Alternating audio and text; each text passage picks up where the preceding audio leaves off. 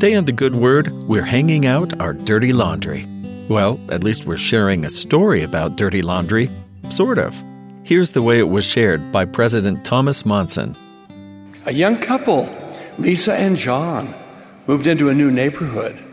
One morning while they were eating breakfast, Lisa looked out the window and watched her next door neighbor hanging out her wash. That laundry's not clean, Lisa exclaimed. Our neighbor doesn't know how to get clothes clean. John looked on but remained silent. Every time her neighbor would hang out her wash to dry, Lisa would make the same comments. A few weeks later, Lisa was surprised to glance out her window and see a nice, clean wash hanging in her neighbor's yard. She said to her husband, Look, John, she's finally learned how to wash correctly. I wonder how she did it.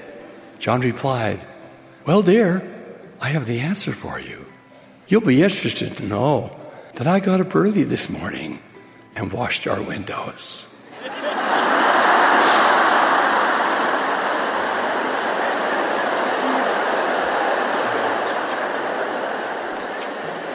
Are we looking through a window which needs cleaning?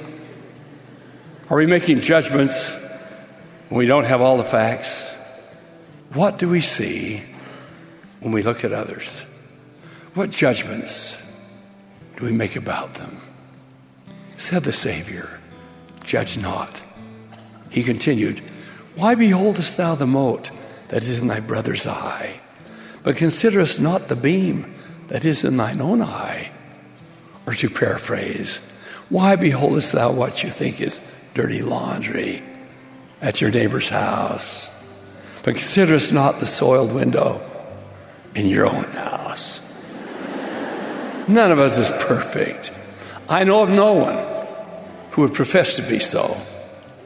And yet, for some reason, despite our own imperfections, we have a tendency to point out those of others.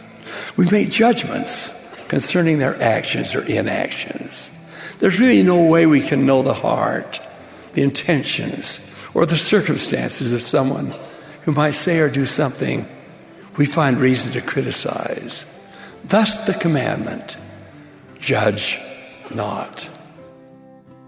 It's kind of a funny story, and the person doing the judging does realize that she might do better to look after the details of her own life rather than judging those of someone else.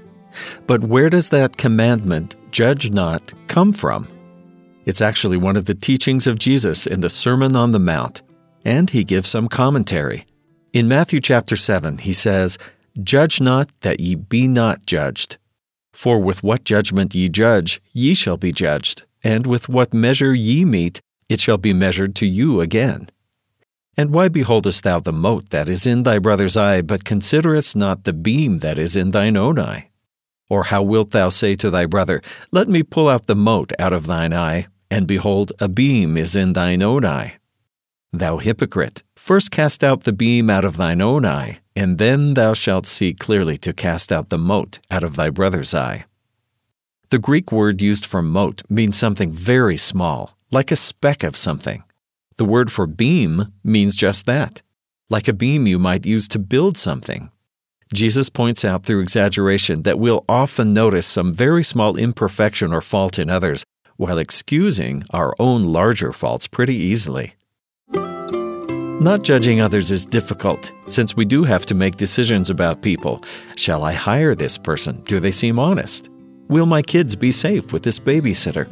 The list goes on.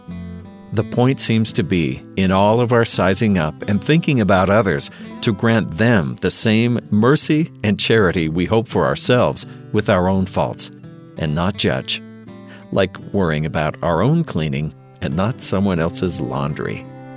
And that's the good word.